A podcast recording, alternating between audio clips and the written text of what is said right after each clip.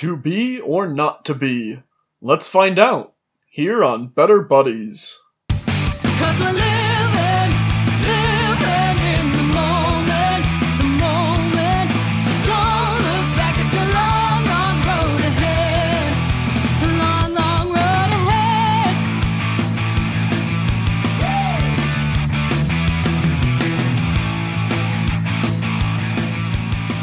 Welcome back, my boys, to Better Buddies. Got the same Woo! crew as last week. Uh, myself, RJ, is the host. Uh, Calvin and James, and Matt is streaming again. Hello. Fucking Hello, nerd. stream. If if we were a heist group, RJ, you'd be like the host. What would we be? That's my question to you. That's Okay, oh The, my boy. pre my pre icebreaker question. Pre Like, icebreaker question roles, of Yeah, if we were going to be a crew. heist team. Yeah, like the muscle, the tech guy, the, the whoever. Well, like, we have to have four things, and one Well, of them James is is the the getaway patsy. driver. the patsy, James is definitely the patsy. like a handsome patsy. You- Well, yeah, Yeah. we got to make you like appealing to the Yeah. public. Oh, that's good. Okay, I'm fine Uh, with that. Yeah. All right, so yeah, Yeah, James is the patsy. Do I get a cut uh, though? Do you get a what? Yeah. Do I get yeah. a cut? We- oh yeah. Oh, that Yeah, I'm yeah, you get a small cut, whatever you can like stick in your pockets as we're running away. Well, wait a Um, minute. You're the patsy. You don't know what's actually going on. No, Uh, a, a good patsy will know what's going on, so they can. They're basically an actor. No, the Yeah, patsy's they the guy who they- doesn't know Yeah, the no, no, true no, no, plan. Joe, Joe, let him have whatever he That's needs fair. to fulfill his role. Whatever. I don't need. to I be agree with that, patronized Calvin. He doesn't need to know. Uh, Matt, I think Matt would be the getaway driver. Uh, I don't think you want me to be the getaway driver because I would stop at the nearest McDonald's. Who would like, expect? hey, we got all this money. Let's let's buy some food. I stick with my choice. Calvin would be tech, and uh, uh, You're the host. All I- of your tech is I gonna have inexplicable problems that don't work. That doesn't work for no reason. I never said we were a good heist crew. Hold on. Will we be like the heist crew in the beginning of The Dark Knight, where the Joker just shoots all of us after we've done our respective jobs? No, that they still accomplished their jobs. Who did? The crew Well, that's at what the beginning saying. of Like, the Dark as Knight. soon as we're all done, No, but Oh, we wouldn't oh. even manage to get our jobs done based on how incompetent we currently are at our skills. Have you guys ever seen that edit of Achievement Hunter over that opening from The Dark Knight? Yes, I believe It's I re- have. It's really, really good. It's like audio pulled from a bunch of their different heists, and because they're all wearing masks, It works. Yeah. It works. It's so great. I love it. The I'll only look that up. the only time it's a little off is sometimes when there's actual like spoken dialogue, like people talking to him, because it doesn't always fit, but it's still. Mhm. Well, my icebreaker for the Better Buddies icebreaker this evening is since this episode comes out the day after Thanksgiving, what are we all thankful for? Oh, Besides our incompetency at heists. That's cute. I like this. So what are you thankful for then, James? I am. That's a great question. I hope you have a great answer then. I, I know. I'm gonna. I gotta think. There's a lot of things to be thankful for. Okay. Um. Does anybody have an answer that doesn't consist of sitting and thinking? Do you know who you're talking to, RJ? I mean, I do, but I have to have that hope. Um. I'm gonna say. Okay. I'll just. I'll free will and I'll see if I can. I am. That is generally how improv works. Yes, and Yeah, I'm I'm I'm I'm genuinely thankful for um that I'm so glad I can edit out all of your pauses. yeah, it's probably it's probably oh I know. is that what you're thankful for, RJ? I'm thankful for fucking wait, what do you edit this on? Audacity? Probably? yeah. Yeah, I'm thankful for Audacity. No, I'm thankful for um the fact that this is gonna be sappy. The fact that we get together and do this kind of stuff, um, because You've been here twice out of four times. I know, but eh, my attendance rate, I'm It's it's, at fifty percent. You you're I'm- beating Eli. I'm glad that we're like I'm part of a group of people who's willing to do stuff, even if I don't show up, because like so many people I know aren't willing to do stuff, or like they just don't. I guess it's not even like their fault necessarily; they just don't do it, and it's cool that like. I know so many people who don't like stay in contact with even some of their closest friends from high school, and it's like cool that we get together and do this kind of stuff. I think I'm also thankful I don't live in a country where like malaria is a big problem, but that's like separate. So that's my thing. Awesome. Those are some good things to be thankful for. I know. Calvin or. Matt, which No one you would like to go? I'm sorry, James. I was in the middle of a sentence, but thank you for I'm interrupting. I'm so sorry. I apologize. it's okay. Uh, Calvin or Matt, which one of you would like to go next? Um, I'm. This is gonna sound even sappier than James, but I'm really thankful for you guys because I'm, you know, I've just been going through a rough time recently, and you guys have been there for me. And that's really sweet and endearing, and makes me want to be a better buddy to you guys as well. Aw. You, You see what I in the did there? show. Look at Yeah. I worked it in. Also, James, I'm he's beating on us. Maddie underscore misplays if you guys want to watch. Better Buddies Live. Also, All right. uh, Matt is beating James right now. Calvin, what do you Oh got? my god. Uh, Calvin, you're also not in their race. It's just the two of them. I'll be honest, I wasn't paying attention. I was watching the dub of the Dark Knight scene from Achieve Hunter. That's fine. Uh, what are you So I have thankful no idea for? what your question even was. That's what he's thankful for is the Dark Knight scene from. I'm definitely thankful. That was really good. Yeah, it's fun. I'll have to go look it up again and watch it again. Is that your final answer? Just want to make sure I'm not stepping on any toes. Yes. Okay, so Calvin's thankful. I don't really know what the question was. What are We'll you thankful with it. for? Yeah, we'll stick with that. Okay. Last but not least, or maybe least, I don't know. Uh, I'm thankful for all of you guys for agreeing to join me weekly because, you know, I could sit in my room and do this on my own and just talk for an hour straight, but where's the fun in that? And uh, I'm also thankful for the listeners because, you know, we have, a- we have a very small but dedicated fan base. Oh yeah. We're talking about you, John. Pretty much. Hell And yeah, my dad. John. And RJ's dad. Oh, it was very nice seeing you at the barbershop, Mr. Mitchell. he told me to call him Jim, and I'm like, ah, I still can't do that. If I ever meet any of your parents, I'm calling them Mr. and Mrs. your guys' last names. I can't do it. Yeah, no, Um, that's I- fair. that's probably Anybody bad. I've met before I turned 18, like if I called them at any point in my life, Mr. or Mrs. whatever, I th- th- that's who they are for the rest of their lives. I'm never going to be able to call them by their first name. The only one that I might start calling something different is Mrs. McGorry has basically given my family permission to call her Auntie Janice. Oh. So oh, that's so sweet. And, like, But even even she- that though has like the, Yeah. the prefix of like ants. now, to be fair, apparently that's also like what Megan's friends call her when they come visit. So, that's cute. but, But then yeah, no, I like- get it. You can't just like Yeah, for like because like for my um aunts and uncles, and like for like some of my cousins will call my parents by their first name, and I'm Mhm. like that seems fine because they're like 30 years old and have kids. But yeah. I can't even imagine calling my aunts and uncles by their first name. I mean, I do, but I always have to add like aunts or uncle or whatever. Yeah, like even my younger siblings, or sorry, my brother Peter, his music teacher, is a really cool dude. I've met him a few times. He's helped me with my car, but I feel really weird calling him by his first name. And I never even like I didn't meet the guy until like this year. I don't know why. It just feels weird. Um, I mean, I I called Kirsten's dad Mister last name like once, and he's like, "Whoa, whoa, whoa, whoa, whoa, whoa, no." it, just just call me just call me Craig, and I was like, "Oh, that that's weird, but Mhm. okay." That's Um, actually that's one of the periods I'm really excited for if I ever have kids is like that classic like dad thing of being able to say, Whoa, whoa, whoa, whoa, Mr. Kukan is my father. You can call me James or like whatever. Whatever. I feel like that's a better My use when like meeting a business person, like a a colleague. Like, oh, Mr. Kugan's like, no, no, please, please. He's my father. Call me, call me James. I don't know. I just like- there's there's something appealing to that about me. Oh my gosh, can I, if someone does that to me, can I say, no, please, that was my great grandfather. I'm RJ. I'm RJ. Yeah. Hell yeah.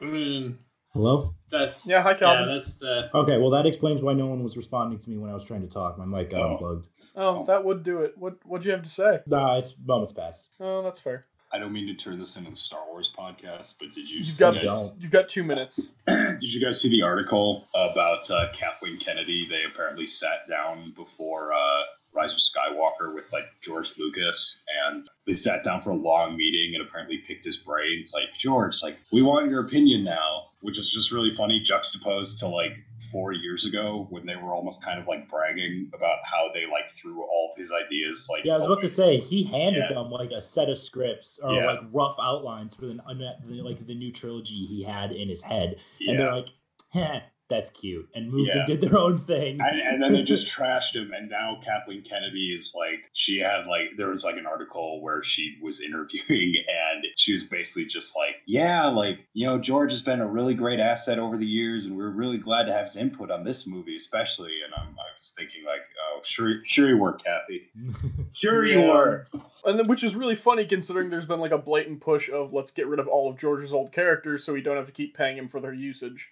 Yeah seriously poor george Like I'm pretty sure that's why like the in the trailer or C3P is like I'm taking one last look at my friends is because they're gonna kill well, him. they're also just trying to set up a whole like, oh look, see, uh, three PO is gonna die, which he may, but like they're just doing that for the shock factor. Oh yeah, but it, it can be multi-purpose. it just depends on how the movie is i suppose which I hope it's good. I, don't want it to be good. I like I want any movie that anyone makes to be good, but given the track record right now, I just I just don't know. I just do not know. I I and the word the thing is too is I, I with any of Disney's like story ideas or any, like in these Star Wars movies, it's so hard because of how how much they've been marketing the movies that any decision they make to to me at least within their stories, like I almost immediately think like, oh well, they did that for a marketing purpose, you know, instead of like an actual story purpose. Here's a So it's- question I have that you might be able to help answer. Okay.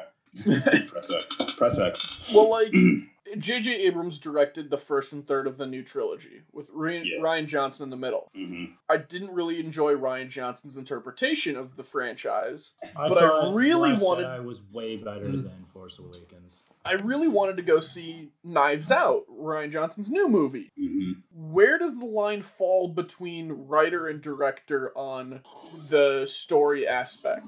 Is it that he had a poor writing team that the, he then had to direct that movie and have his name on it? Or did he have more influence over the story beats that would happen? I think the thing is usually usually with those movies, it's it may have only one writer, but it is written by committee effectively because what they do is they'll bring it to their board of like producers or executives and they'll be like, What do you think? And the executives will be like, This is great. Except we're going to give you like 300 pages of revisions to make this more like market testable, essentially. Okay. So I think a lot of people attribute whatever their gripes are with The Last Jedi to the fact that Rian Johnson did have, like, from a directorial and like script perspective, he had pretty unfettered. According to Wikipedia, Rian Johnson is the sole credit listed for um, writing. Yeah, Hmm. so he he had control over the script and the production. I think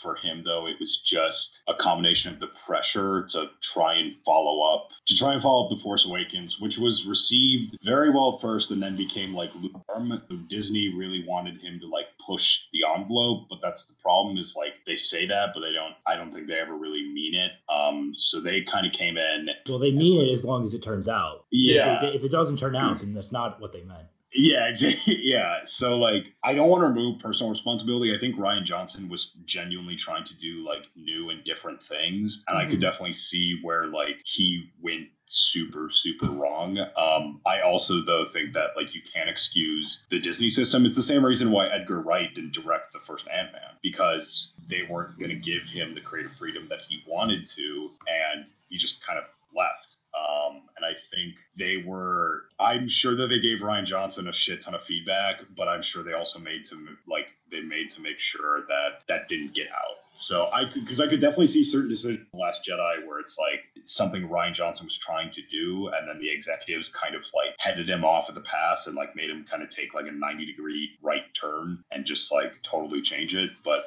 I don't know, like in terms of writing and directing, like usually the writer doesn't have much control over the script. Like not nearly as much as you would think because Okay. once you write a script for a studio it's effectively their property. I mean it's always their property Yeah, like but, because like- you're writing it on contract but the direct if you're a director and a writer and you're really good like you can make a killing in hollywood. That, that's how spielberg does it is and usually directors who have more of like a, a flair for writing but they don't want to do all the script writing will like it's kind of like how directors uh, pair up with cinematographers that they really like and directors will do that with writers too where they'll just it, it like uh, So Lawrence they'll Kasdan- like if the directors who can write are prime material because they can write it out and they know what they want it to look like and can direct it to be what they want. from a creative Step down standpoint from you- there would be directors with some writing experience picking out writers that they know and trust. Okay, from a creative standpoint, like a writer director is probably the best thing you could be. But from like a business standpoint, studios don't really like that because it gives one person too much control for their liking over Mhm. like production. Um, so they actually prefer to have like a director come in and then they'll supply the script and the writers. Because what a lot of studios do now, and it's been going on for probably like close to seven years, is they will bring for these massive franchise movies they'll bring in a director who had a good like who's made some decent like indie movies. They'll put them at the head of the production and then they'll supply them with script and they'll be like yeah like go wild. Because then that way they rope in all the people that they know that that know the indie directors work Mm-hmm. and they rope it they can like say we have like a young up and coming director and blah blah blah from uh, if I that remember people's attention. correctly, that's what Fox did with the Fantastic Four reboot. Yep, and it's what they did with uh, Jurassic. Oh, Oh, yeah. the more you know. Yeah, but I don't know. Like I, I know I can come off as like yeah, anti-corporate because to a degree I, I am for for semi good reasons. You fucking hippie. Yeah, but you also can't rule out like personal artistic responsibility. So if you like fuck up, you can't just blame it on like ah well the studio told me. It's like no, you were writing the script. Like That's on you. it's your job yeah it's your job as an artist to like make sure that it's the best thing you can be and that you're not worrying about what the studio's going to think just make something that you're proud of and then at the very least you have like the draft that you wrote that the studio didn't touch and In worst case scenario, you pull a Team America World Police where you insert scenes so offensive and so horrendous that everything else looks tame in comparison. Yeah, well, but that's the thing too is like those guys, they always, always with almost anything, with anything they're doing, they're writing and directing it. Yeah. Like South Park is essentially written by Trey Parker and Matt Stone, just like movie was Foreman, uh, Team America World Police, basketball, all that. They're very, very much like we're gonna do this the way we want to do it, and they're lucky where they just have the kind of weight they can throw around where it's like people will let them do that, but most young writers and directors don't have that ability. So yeah, I think I went over the two minute time limit. I don't want to talk about like Star Wars or anything like that too much. Well, that's why I steered it away, Yeah. was because you, were, you went over your goddamn time limit. Yeah, I apologize. How It's a dare good you? thing you can edit all that out. Yeah, Um, there you Yeah, I'm go. cutting Just all cut of it. that. Last 10 Yeah, minutes is just gone. Good. Didn't Death Stranding come out Yeah, it came out like last week. recently? Oh my god, I can't believe I I've heard pretty good I'll things. check. Yeah, it seems really interesting. It sounds like a like a cool project. Calvin, you heard anything about it? Death Stranding? Yeah. What about it? What have you heard Sorry, about I it? was getting another drink. No, that's fine. Hell yeah.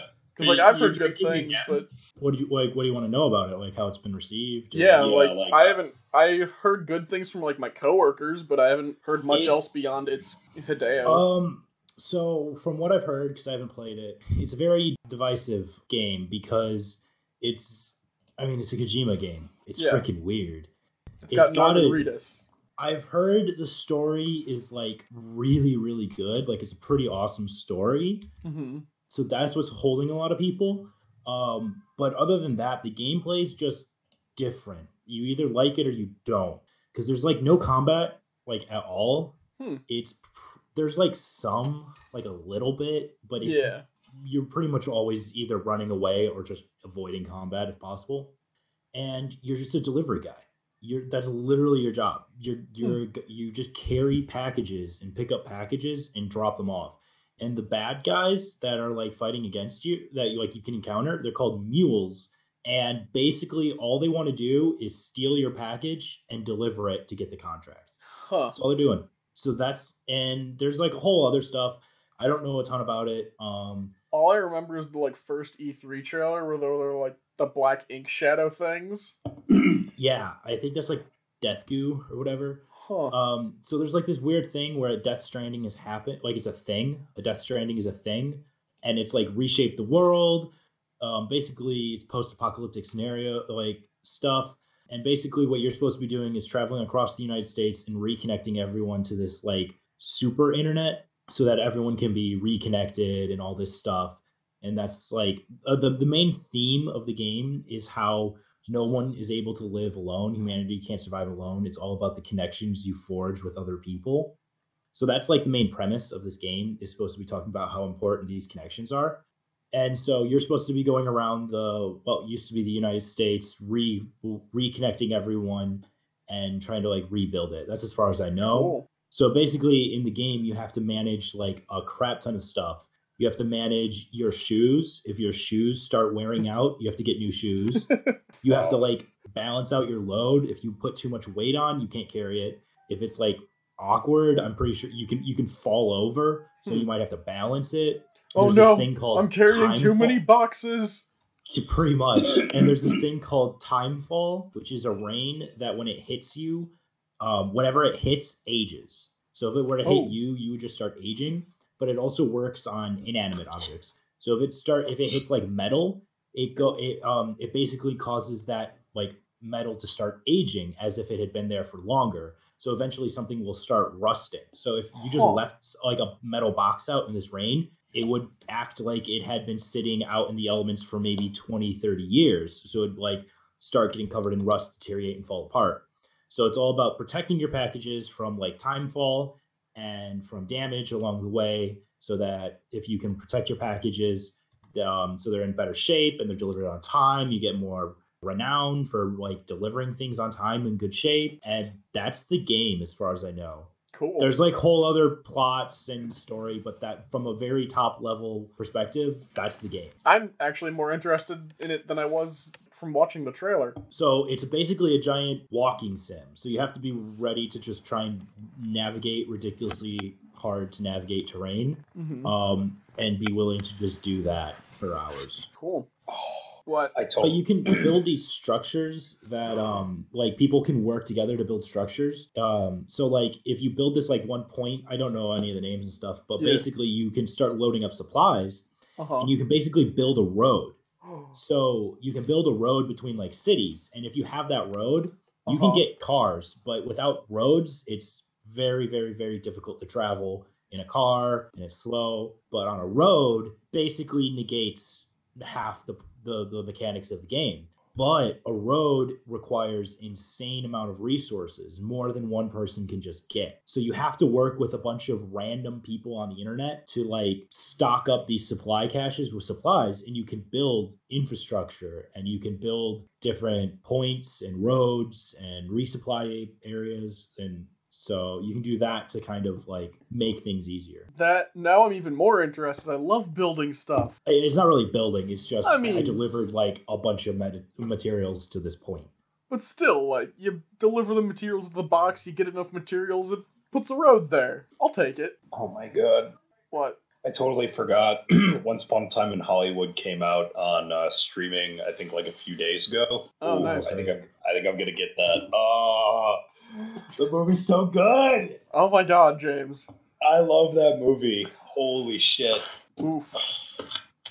Oh, James, I just saw the uh, DP for the Dune movie is um freaking DP for Rogue One. What's DP stand for?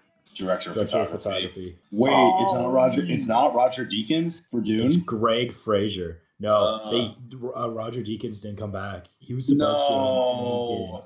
And it makes Oh. me so sad. Roger That's- Deacon was 2049, right? yeah, I, I was. It would have been that sucks. Amazing. Do we- he, he did he, he did Shawshank, uh, Skyfall, Sicario, Blade Runner 2049. Really? It would have been insane. Oh. But nope, I got to deal with freaking what's his face? Greig Fraser. What's he got? What's he got? He's got Um, Rogue One. eh, nothing dramatic for cinematography wise. He did Vice, uh, Rogue One, Uh, Foxcatcher, I don't know. Zero Dark Thirty, I heard that was Snow good. White and the Huntsman, I think I remember Killing seeing Them that. Softly. so Those are the only notable titles that I know of. God, that's, The first episode of The Mandalorian. Hey, there you go. I've heard.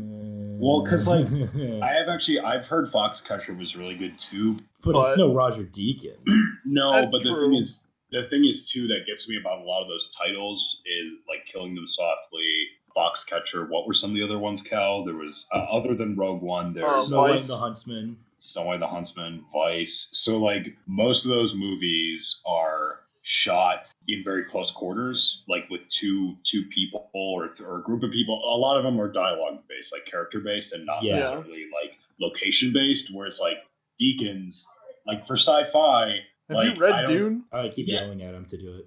Yeah, I've read like the first hundred pages, but no, oh, you gotta he read the book. but I, I but the thing is like with dune is like i just remember from what i was reading it's got a lot of dialogue yes but like what's appealing to dune is also the locations right like the architecture Yeah. Yeah. Oh, Desert, well, it's planets. it's more just sprawling, empty desert. yeah like Like not really architecture. but um, but like it, stuff in the um who, who are the bad guys are they the harkonnens Yeah, the Harkonnens. yeah there so are the no Har- bad guys. Jim. well no no bad guys. the guys Harkonnens Like, are clearly the bad up- guys. Yeah, I know you mean. I mean, Yeah. The Harkonnens, like, imagine if Roger Deakins would shoot, like, scenes in the Harkonnen, I don't know, palace, like, wherever they live for Yeah, but the like, scenes in the book and um they're they're There's like there's three nothing, or four people at most, and it's really and they're like in they're all in rooms and stuff. Yeah. They're not they're not set based. Yeah, but, like, at the same time, you could say the same thing for uh, Do Androids Dream of Electric Sheep. You know what I mean? Like, it's I haven't it. It's not. It, it's not set based necessarily. it's Like, not set based at all. like and and obviously i mean it, deakins draws obviously heavy inspiration from the first blade but the thing is is like he's got such a great eye that he managed to craft something very like unique and very Well, even in the close quarter shots like some of the some of my favorite parts like from a aesthetic standpoint in blade runner 2049 are like when kay is talking to joy in his apartment and you yeah, have those shots of them like looking out through the window or going up on the roof or in at, at the Tyrell Corporation when uh, Love is going to talk to Jared Leto's character I can't remember Tyrell about um, like how they did you know the failed whatever not Tyrell, and- is it? it's not yeah Tyrell. it's Tyrell It's Tyrell. It's the guy who bought Tyrell's corporation because Tyrell Fuck. died in the Blade Runner movie. Tyrell Tyrell's the old one who's the Yeah. I don't remember. I yeah, Jared Leto's character. But like those scenes are really really cool. I love all the stuff within that corporate headquarters where it's like the it's like wood like soft wood paneling Yeah. and like the, the reflection of the water on the wood and stuff like that is really Well, cool. I think the difference still though is Blade Wallace. Runner places a lot of emphasis on Niander Wallace, yeah. Those scenes, like particularly after the uh, first movie, we had these Yeah. great shots of just the Undercity or the flying over it or the police station, the Tyrell Corporation building. Like those were a lot of really direct set pieces where it was just supposed to convey a lot of information without Yeah. blatantly telling us. The difference, I'd argue, Dune is just having read it fully mm-hmm. there's Yeah. very little that the sets will tell us that like in, in dune there's hardly any information that is based on the scenery or that has to be conveyed with the scenery Besides desert. yeah That's besides fair. like desert and like hey this place is settled i'd argue the only thing that they have to like use scenery for would be the pool where they're collecting water that scene that's has to be done well to convey like how valued That- this is but, that's- even then But that's still different. That's, Yeah. I think it's just like I just hope that they don't they go because what I like about Deakins is his shots are long, they're open. You actually get a sense of this vast expanse in whatever he's doing, whether it's like the, the, you know the Mexican like border or or a futuristic San Francisco. It feels expansive. It feels like it's this big world because there are these long oh open beau- shots. Panning shots, Beautiful pan- Yeah. yeah that allow you to really take in the and what's even better is like there's he he's a master at using elements of the background to juxtapose against elements of the foreground and show you just how large the world is like Mhm. there's the shot in 2049 when Kay's coming back to the police department after uh, decommissioning De Flautista, and he he uh, his car flies past like one of the Tyrell headquarters or one of the Wallace headquarters. It's a massive like pyramid, one of the pyramid ones, and his car is like just this little That one might actually be Tyrell. yeah uh, yeah Well, yeah. Wallace is taking over Tyrell, but yeah, Yeah. whatever. Yeah, and vision. his his car is this like little blinking lit against the massive. this foggy building. monolith, and it's beautiful. And it's cool too because actually a lot of those were models. I did not know that until recently. A lot of the Yeah. buildings were models, and that's really really fucking cool. Um, but Because that's how they did it for the first one. Dude, freaking Yeah. Did "Oh Brother, Where Art Thou." Did he really? That's awesome. Dude, I'm reading through his thing. He's mainly work. He's done a crap ton with the Coen brothers. And I, I, I just I, I He just the think, Big Lebowski. Ooh. Oh brother, Did where he- art thou? Did he do uh Raising Arizona? We still have the director from 2049 on Dune, right? Uh, yeah, so he's no. gonna Oh yeah, yeah. Sorry. Yeah. Um, in answer to your question, James, no. No, he didn't. Okay. So like I just think that's what I like about Deakins' use of the, of the space and I just hope cuz that's the thing is when I see a Dune movie even as someone who just who is like a satellite fan, you know, who doesn't know everything about it or hasn't Or obviously anything. Dude, or any- not even the yeah, who fans know anything about it. but like I when I see the first scene of like the sandworm, like Yeah. I want to feel like it's like I don't want it to be like a spectacle. I want it to feel like a real thing. I It want has to feel like it's 300 meters long. This massive Yeah. thing about to swallow Mhm. a- Yeah. a, machine that's like what that's freaking massive. Yeah, it has to be. You have to feel the the that the like the just The size, the sheer Size. Yeah. monstrosity of this creation. And the thing is with like Rogue and it's basically a deity in, to the to the Fremen. So you It have to is. feel uh, like a reverence for this thing. And and like the, the thing is with Rogue One is like with some of the scenes that take place on a grander scale. I'm mainly thinking of when they like don't they test the Death Star laser on Jedha or something Yeah. like that. That's Was so it like Jakku?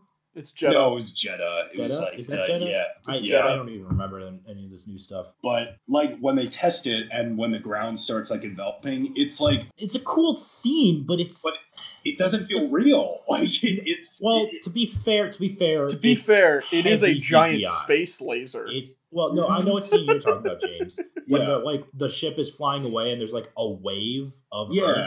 yeah. yeah.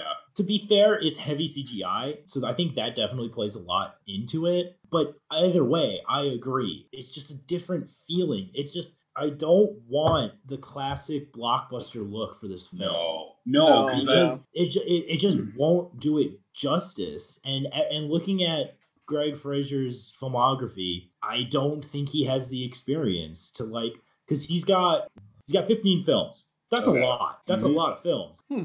From 2005 is his first film. Of those 15 films, only like three of them have ever been nominated for cinematography awards. yeah, And then you freaking look at Roger Deakins, And all of freaking, which is not fair, but at the same Yeah. time, it's like, but that's what we're comparing. We're comparing this legend versus some newcomer. It- there's just no comparison because Deakins has started what uh, 77, and he's won a crap ton of awards and had like When did he start his winning awards, past- though? I I hate to be devil's ad- advocate here, but like, Mhm. why would you even compare those? At like, I'm just because that's what we missed out on. The reason I'm we're just- comparing is because that's what, what Deakins was gonna work uh, Dune, But- and now he's not. Yeah, Okay, but like, how could this newcomer get that resume if people like you are like, oh, we could have had this guy? I I don't think he. I wouldn't call him necessarily like a newcomer. I'd say he's probably like an intermediate. I'd I- agree I, that. I just used Calvin's words against him. no, Like, no, no, Yeah. I, no. I, I, No, I, and I get that, but He has had 15 years like of experience, this, though. It's such it's He's it's had mean, such a different years. level. I feel like to be able to really adequately do this film, it's gonna be hard. It's a Mhm. complex film to be able to adequately display on uh, screen because there's a lot of really dry themes. No pun intended. like, Because it takes place in the desert. it's just I don't think it's going to be super easy to portray. So I think it's a high bar to be hitting anyways. And like I enjoyed Rogue One. So I did I thought the cinematography was good. I just don't think he's in the right style. I don't think he, his style is good. It's just not the right style for Dune. That's my main issue. I'm not saying he's a terrible cinematographer. I'm just saying that his style His is style just different style and it doesn't compare Doesn't to have what can be done for Dune.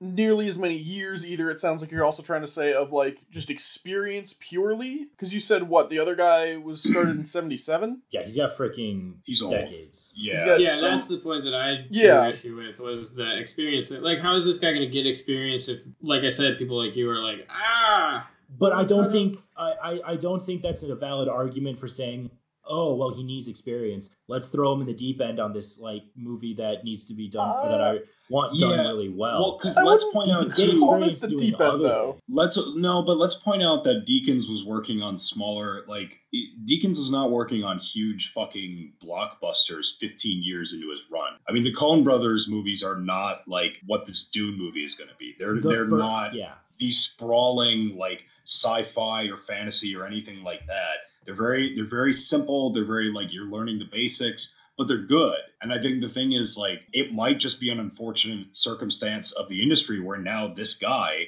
who has quite literally a fraction of Deakins's experience and perhaps talent is thrust into this position of well now I have to essentially choreograph the entire visual language of a multi-million dollar blockbuster which deakins when he was that guy's age would probably never have to do so it's not entirely fair i guess for the cinematographer rogue one to be put into that scenario but it also doesn't i, I don't think exempt him from criticism i think it depends on how denis villeneuve uses him because Yeah. like for instance with cgi you can use CGI effectively and give it weight. Like in Interstellar, when they land on that planet where it's like the massive tidal waves or whatever because of the gravity. I never Um, actually saw that movie. So there's the Cal. Do you know what I'm talking about? Did anyone see that movie? I was reading Wikipedia. Uh, Interstellar, you said? Yeah, have you seen that movie? Yeah, I saw Interstellar. Great So you, do you remember when they land on the planet with the massive like tidal waves and stuff like that? It's like huge. That like initially, and you because they're in the background and they're not really moving. you're they mentioned- CGI, right? Yeah, and it's like I think it works. Like I thought with that sequence in Interstellar, I felt like the terror of like holy shit. There's this m- massive, literally mountainous wall of water that is like heading towards you, and it's all CGI. Like obviously they're working in like a pool for the close-up shots, but because Christopher Nolan use knows how to use CGI, David Fincher knows how to use CGI. It's all about how like you use it and then how the cinematographer works with you on that. So I think it could work out. I think the other issue is like for me and Cal, we've been talking about this movie like for probably Ever? six months. Yeah, for a while now. And like Deakins was initially paired with the movie. So you Well, started because he's been with Villeneuve for like a Yeah. while. so so you envision Well, I guess maybe not a while, but he did freaking 2049, which was his last thing. And Yeah. So well, but so by- 2049 was also more of an artsy movie. But that's what I want Dune to be. Oh yeah, but I because it, I feel like to be able to correctly portray the themes in that film, it has to swing farther into the artsy category than a blockbuster. And Greig Fraser is a blockbuster director. But I maybe agree with you that like I want it to be artsy. Like I agree that's the best way to get those themes across. But you also said that like this you or you made it maybe it was just a passing comment um that they were aiming for being a summer like a, a blockbuster big budget movie that way. So I can see why they would make that or why that would happen then that they would swap those guys out. I, I could see to a degree where because 2049 was a box office bomb. It did not make No, yeah. nearly Yeah. enough money back. And I could see where the studio is like, okay, people like Denis Villeneuve. That's great. He's got a great vision. He's going to do great things with the story and the direction. I mean, because when it comes down to it, he, he has final call. Like the, the cinematographer is going to set up the shots. He's going to have a lot of input onto how he thinks the movie should be framed visually. But Denis Villeneuve is the one who's going to give the go ahead or tell him, no, we're going to do something else. Yeah. Yeah, Yeah. but the DP has just such more like control though. I, I, you're right. You're right. The Yeah. director has like the finals, but I I just feel like DP plays way more. Into But maybe what they're trying to do is they're trying to combine the story element of like an artsy filmmaker or more like no, I wouldn't even really call Villeneuve like artsy. I'd call him like I don't know, like slow burn or whatever, whatever you want to call him, like indie blockbuster, whatever. But maybe they're trying to combine that with a more blockbuster esque style of filmmaking because to keep in mind this guy hasn't like the cinematographer hasn't done just blockbusters. Like he's done movies that are very in-depth character studies which to a degree is what the I parts that i read of dune uh, kind of are now that you've pointed that out, I kind of agree with this now because Dune's also gonna have a lot of like it has a lot of like character stuff, like you're saying, but it's also got those fight scenes and those war scenes. Mhm. Very Where- few though. Very Really few, but they're important few. ones.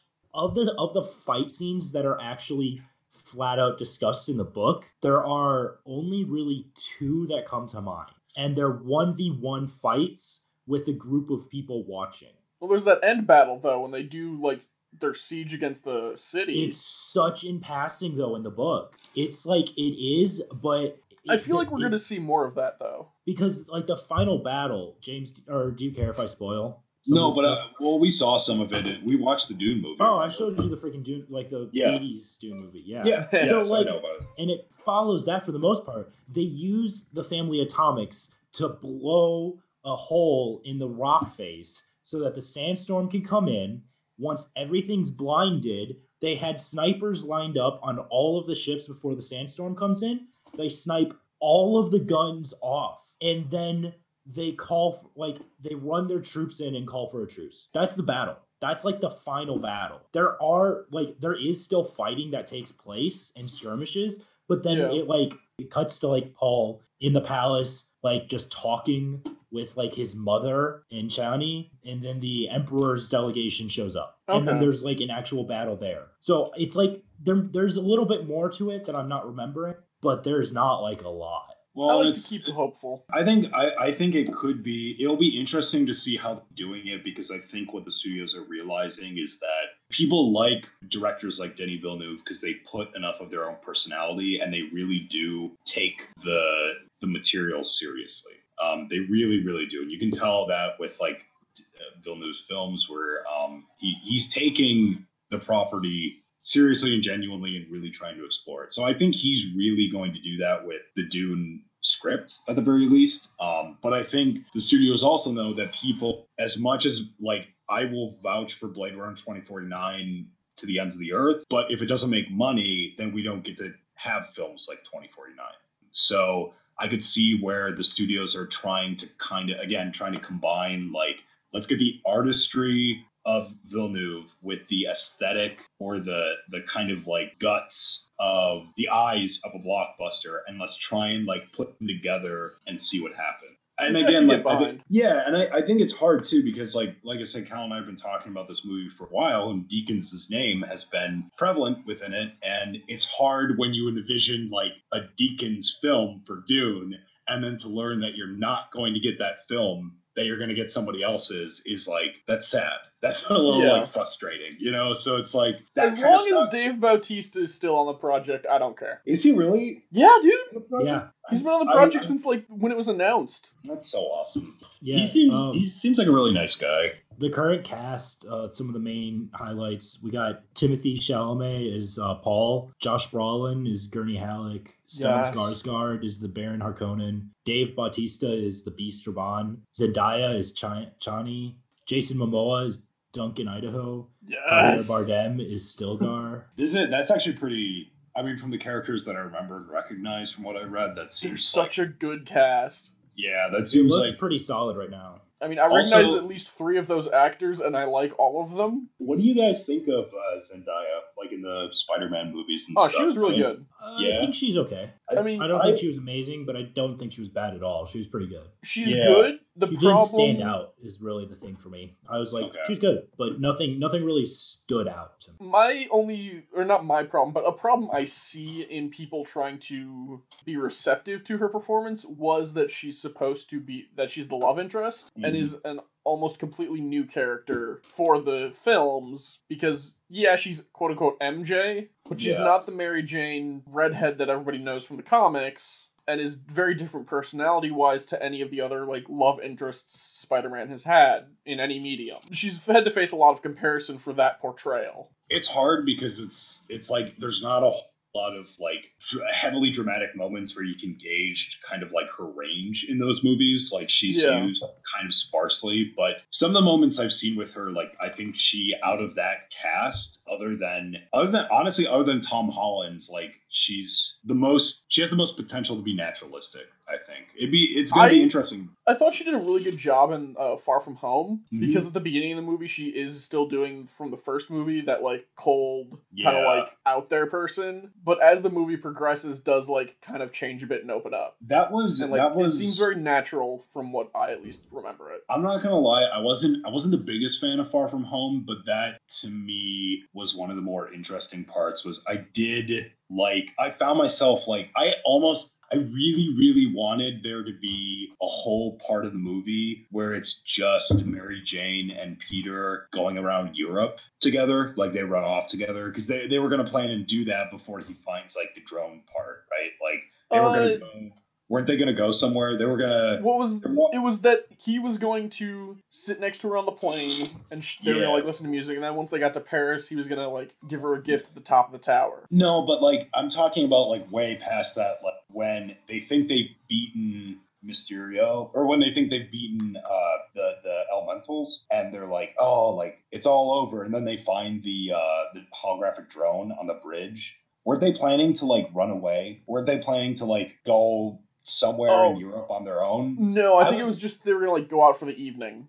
Yeah, I I, think they were around. just going out for the Okay. evening. Because I would have loved to have like part of that movie just be them like They're still You know? teenagers. Yeah, well, like, or if they're just going out for the evening, yeah, out and just kind of like doing stuff on their own, I feel like because of the Spider-Man Mary Jane dynamic, you never get a whole lot of that in those movies. Um, and I would have loved to have a scene like that. That being said, uh, Jake Gyllenhaal definitely my favorite Marvel villain I for sure. I still liked Vulture better. I loved the fact that Jake Gyllenhaal was like, because it this is I'm reading way too much into this, but I saw it as like a meta commentary on like Disney almost his character because he's like he's essentially a disgraced former graphic designer basically who decides to fool the world into thinking he's awesome by making global superhero movies where he's the the star and Okay.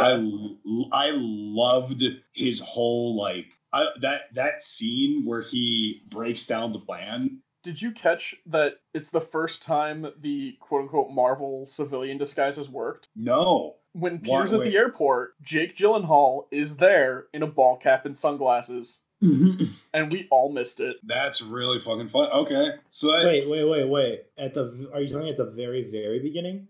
I don't know. Yeah, Like when he's first headed to Europe? when he, he it's either like when he's getting on the plane or when they get off. But That's Gyllenhaal is there. see I That's really good. No, and and I I think the only thing for me is was it was like a little and this again I think this is me but it was like a little creepy for me because I I love Jake Gyllenhaal's character but the way that the movie frames him because he's he's like he's essentially a director he's a he's an actor director Yeah. writer like he's made this Mysterio character and he's directing Everyone else's inter- efforts and how it's gonna work. and he's directing interactive live superhero theater so he's yeah, making he's directing a stage play to, to fool Yeah. the world. yeah, he's making global Marvel movies. Is what That's he's doing. Shakespeare. Yeah, Yeah. pretty much. And like the the thing that freaked me out a little bit was like the movie frames him as like a bad guy because he's using superheroes. It, it does like there's questionable like is he good is he bad like how I would say is he? it frames it more slightly misguided, and then at the lat- latter half, it frames him as just going off the rails evil. Because Yeah. the rest of his people he starts to turn against, and the rest of his people you're supposed to symp- sympathize with, I would say, throughout the entire time. Yeah. Whereas Gyllenhaal, like Mysterio, you're supposed to sympathize with for the first like half, Mhm. and then he goes off the rails. I guess I just didn't. I I felt like it was like an an interesting, maybe not even creepy, but an interesting meta commentary because you're get because you're watching a superhero movie. You're watching like a spectacle of CGI and actors and superheroes and stuff like that, which is exactly what Mysterio is putting on for the world in that movie. And then the end of the movie is Peter Parker taking out the director with a corporate drone strike. And it just Yeah. it feels like I think it it's feels- really. I just had the realization too that Mysterio's like Mysterio becomes a thing he hates. yeah, yeah. Well, Like, he becomes, an- becomes as arrogant as he sees Tony Stark. but then but then that's the question is like like how valid is that message of like because the movie is almost telling you like don't let the bad people who make like superhero stuff fool you. Like we're the good people who make superhero stuff. So we're going to like take care of you. Our hero is going to win in the end. Peter be gets fair- girl. Their hero has won. Yeah, but but like so it's like is Jake Gyllenhaal like at the very least a weird analog For DC, yes. Yeah, like is he basically supposed to represent like We're gonna try and fool everyone Opposition? into thinking we're the coolest, and you're all gonna believe us when we announce Justice League and Batman vs Superman as concepts, and then you're gonna show up and see that they're not so good. See, I the thing is, I support DC not artistically, but just from a an economic Economic what? opposing, like from an economic perspective of of has having like an opposing force to balance Marvel out, if that makes any sense, at least within the market. Yeah, that makes so sense. it- so it doesn't get oversaturated, because then that that works out for Marvel too, where people, if DC is allowed to have a little bit of the limelight, then people like don't get Oversaturated on Marvel. The only Marvel, problem with that and- is DC has to actually put something out people want to see. which I think they did. I think you know what the name of that movie is. I It- movie- yeah, I know what it was. It was Aquaman. yeah, oh yeah. Well, actually, that movie made a shit ton of money. Dude, it did. I still haven't seen it. I I heard okay I haven't seen that or it. Shazam. I I didn't see Shazam. I saw Joker. Um, and that movie, I'm not gonna lie. Uh, it's, not like the blow. It is disturbing. It's not the blowout movie of the year. It's that's kind not. of supposed to be the point that it's. Oh yeah, no, I, Yeah, it's supposed to be disturbing. But like the thing is, the way I saw the movie is like it's trying to get you. It, it, or it does. It gets you to sympathize with him because he is just like he's a literally everyone in his life turns out to be a liar. dick. Basically. Yeah, like ev- the whole world is so hostile to him at every turn. He's just asking for a little bit of reprieve, and he never gets it. And but the, what I don't like about the dialogue that's evolved around that movie is like this weird dialogue of like fear, where it's like, oh well, and it's not even the inst like the oh the incels are going to shoot up the movie theaters. It's like, oh well, you should be nice to the quiet kid, not because it's good to be nice to somebody, but because the quiet kid could be a school shooter, and it's like.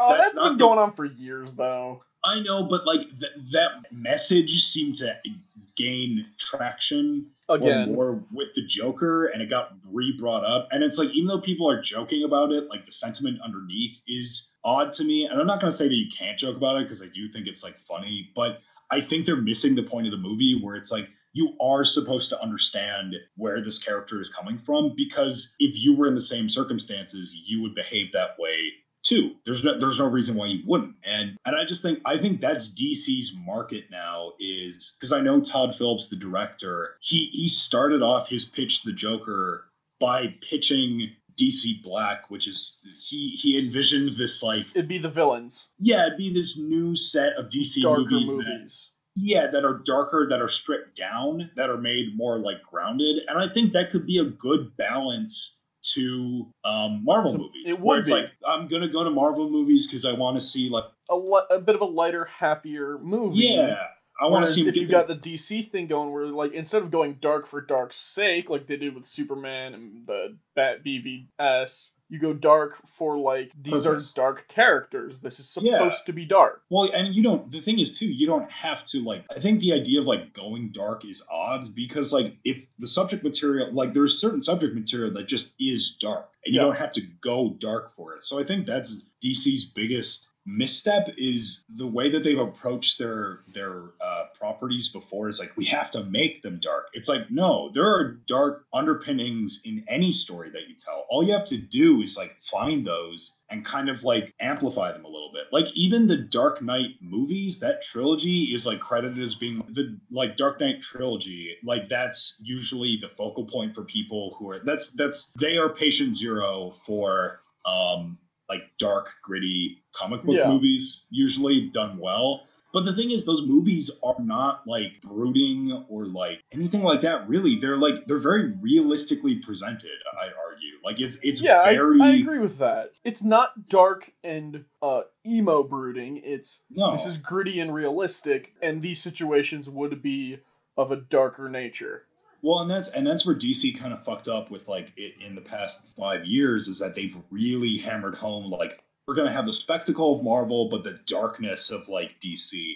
I, I don't think that works. Like And I it doesn't with some characters that they have. Like Superman no. Superman is yes, he's overpowered, but his darkness isn't the interesting thing about him unless you're doing specific stories, such as Injustice. Or do fucking do Red Sun. Do the Red Sun. Do that. They did that I as an animated movie. I would love, but I'd love to see like a full fledged, like I would love a stripped down Red Sun version of. But but again, I guess then that's the problem too. Is like for the Joker, his scenes of him being the Joker, all you need for him is to do like the Joker laugh, and that Yeah. counts and satisfies as a scene of him being the Joker. Where it's like with Superman, in order to make a Superman movie, like you have to have him flying around, he has to be in the mm. suit, like. He has But- to be in the suit, but it, it, it's really about who he is, and he is the big blue Boy Scout. He has Yeah, to so- be that symbol of hope and that force for good, and that knowledge of I have to be better.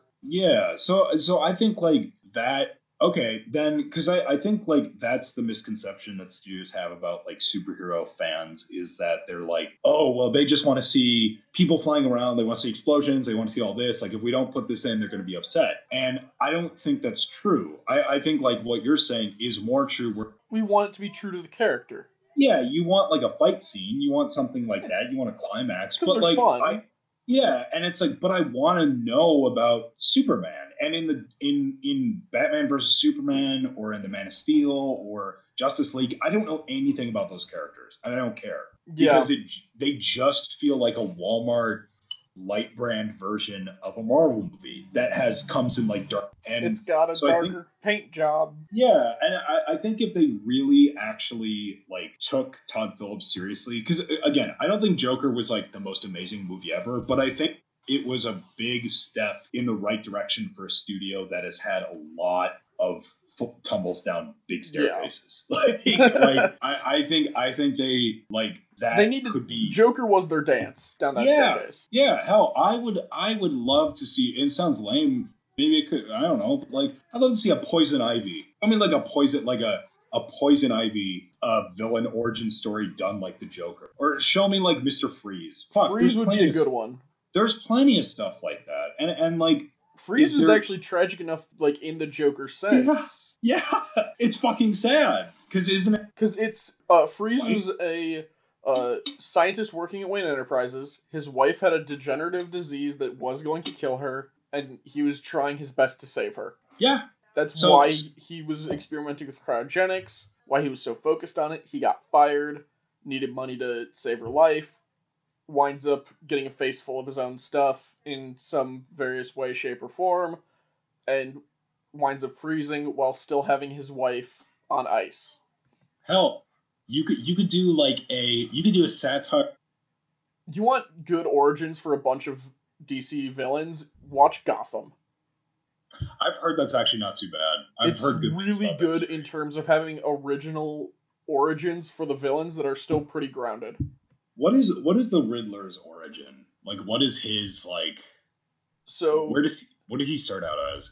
um, I'm tr- I don't remember the comic book origins. He basically was just a guy who a criminal who really liked riddles because Mm-hmm. he was created back in the like 60s campy time when it was like, "Oh, I've got a riddle for you today." yeah, yeah, and then Gotham, the TV show, takes him and turns him into, um, he's still really smart, really likes riddles, but he's a forensic scientist in the GCPD and Okay. is like obsessive with people knowing he's smarter. He's the smartest guy in the room. See, I would love to have them as like a like a late night show host or like a journalist, someone like that, like someone who's embedded within the media. Because his whole like um, there I a like- version of that. Uh, his name is the Quizmaster, and Okay. everybody laughs at him because he's like, "Oh, you're a Riddler knockoff."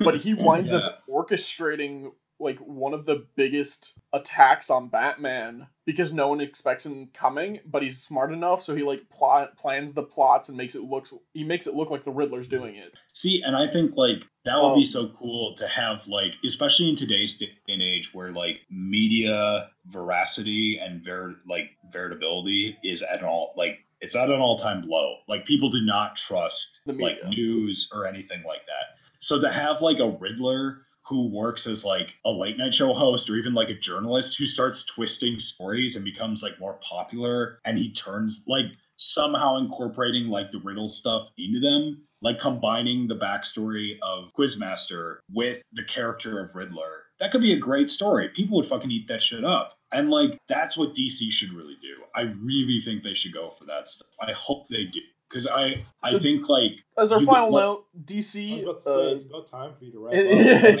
Oh, we're I'm running so- a little I'm long, sorry. but I'm sorry. so DC, the best way to move forward would probably be take those villains that have interesting stories and make movies for them. Um, Yeah, to and- and, juxtapose the Marvel heroes. Almost. Yeah, and like a, s- in a um, slim fashion. Yeah. guys, thanks again for recording this week. Uh, check out Maddie Misplays on Twitch to listen live. Uh, thank you to the band Problem of Interest for letting us use the song Living in the Moment for the intro and outro music. Uh, you can find us on Facebook and Twitter, Better Buddies. Uh, we're on Spotify and iTunes, so you can go there to find us. And then uh, let's remember be a better buddy.